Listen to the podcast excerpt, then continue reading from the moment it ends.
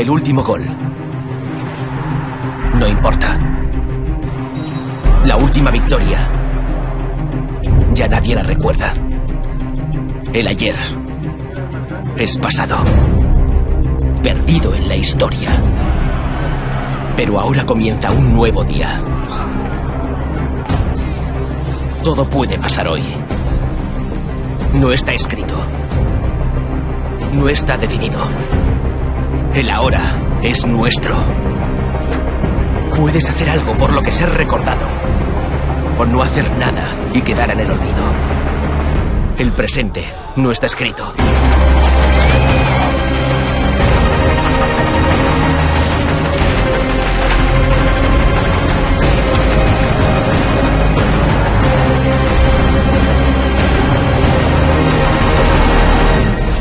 Aprovechalo.